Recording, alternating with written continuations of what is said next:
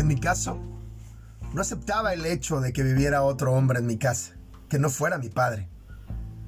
Dejé de recibir la atención de mi madre culpando a la vida, a Dios, a todos, por lo que me ocurría. Hola, hola familia. En el podcast pasado platicamos acerca de los cuatro pasos para lograr cualquier objetivo en tu vida. Si no lo has escuchado, te lo estás perdiendo. Te invito a que vayas y visites el capítulo pasado. Son nueve minutos de mucho contenido de valor. Para darle seguimiento a esta serie, hoy hablaremos del deseo de lograr ese cambio personal en tu vida. ¿Alguna vez has pensado qué es lo que provoca que una persona sienta el impulso de dar un paso adelante y hacerse inclusive paladín de una causa? Ve la historia de muchos héroes, hombres y mujeres, líderes, de los cuales descubrí que todos en algún momento sintieron una carga por algo. Asumir la responsabilidad de solucionar una necesidad, de dar una batalla en contra de la injusticia, es lo que provoca que un líder actúe. Es la esencia de una carga, el deseo de hacer algo por otros.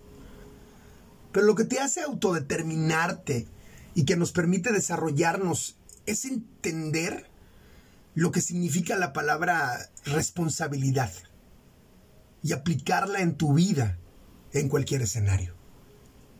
Te hago una pregunta. ¿La responsabilidad se delega o se comparte? Piensa en ello un momento y en breve juntos encontraremos la respuesta. Sabes, vengo de una familia disfuncional. Mi papá se volvió a casar y mi mamá también, formaron otra familia. A la edad de catorce años, ellos se divorciaron.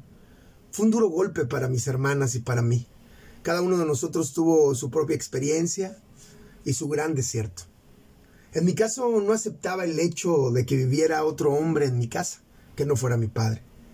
Dejé de recibir la atención de mi madre, culpando a la vida, a Dios, a todos por lo que me ocurría. Eso hizo que me perdiera completamente, me cegué. Un rencor me consumió. Fue por las razones del divorcio, que quizás en algún otro momento te platicaré, platicándote las causas específicas. Jugó un papel importante mi edad, mis expectativas, mis sueños, mis ilusiones. Se vieron destruidas con mi nueva realidad. Conocí el mundo y salí a devorarlo sin medida, experimentando todo lo que te puede ofrecer el mundo sin freno alguno.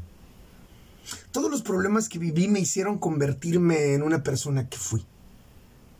En la vida todos actuamos en consecuencia de lo vivido. Los golpes, las experiencias van forjando al hombre o la mujer que eres.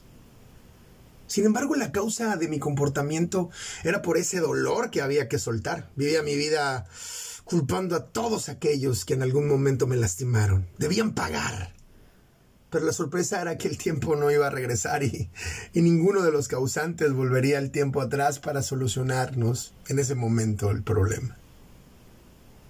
Te vuelvo a preguntar, ¿la responsabilidad se le delega o, o se comparte? Y ahora sí te contesto. La responsabilidad no se delega ni se comparte. La responsabilidad se asume. Tenemos la tendencia a decir que somos como somos y no moneditas de oro para caerle bien a todos. Mientras tanto, que sufran los demás, que me acepten como soy. Tus hijos, tu familia, amigos, compañeros de trabajo. Sin embargo, aprendí que la responsabilidad de que se arregle lo que alguien en algún momento rompió en tu interior es tuya, es mía. Porque el único que no vive en la plenitud que debe eres tú. Así como los que están a tu derredor sufren por tus arranques, por tus acciones. Cualquier cambio proviene de una decisión, de ese deseo y anhelo de cambiar, de lograr esa transformación de lo que no es correcto en ti. Hoy te invito a iniciar ese cambio, a preparar el camino de tu autodeterminación. Sé el líder de tu vida. Asume la responsabilidad. Este es un reto de valientes, solo para aquellos que desean verdaderamente ser felices. Llegó el momento de ser el héroe de tu propia historia. Tienes la gran oportunidad de reinventarte. Los límites están en tu mente. Vive tu vida sin límites.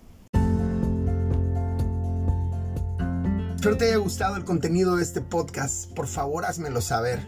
Mándame un correo electrónico a alex guión luna diecisiete arroba hotmail punto com.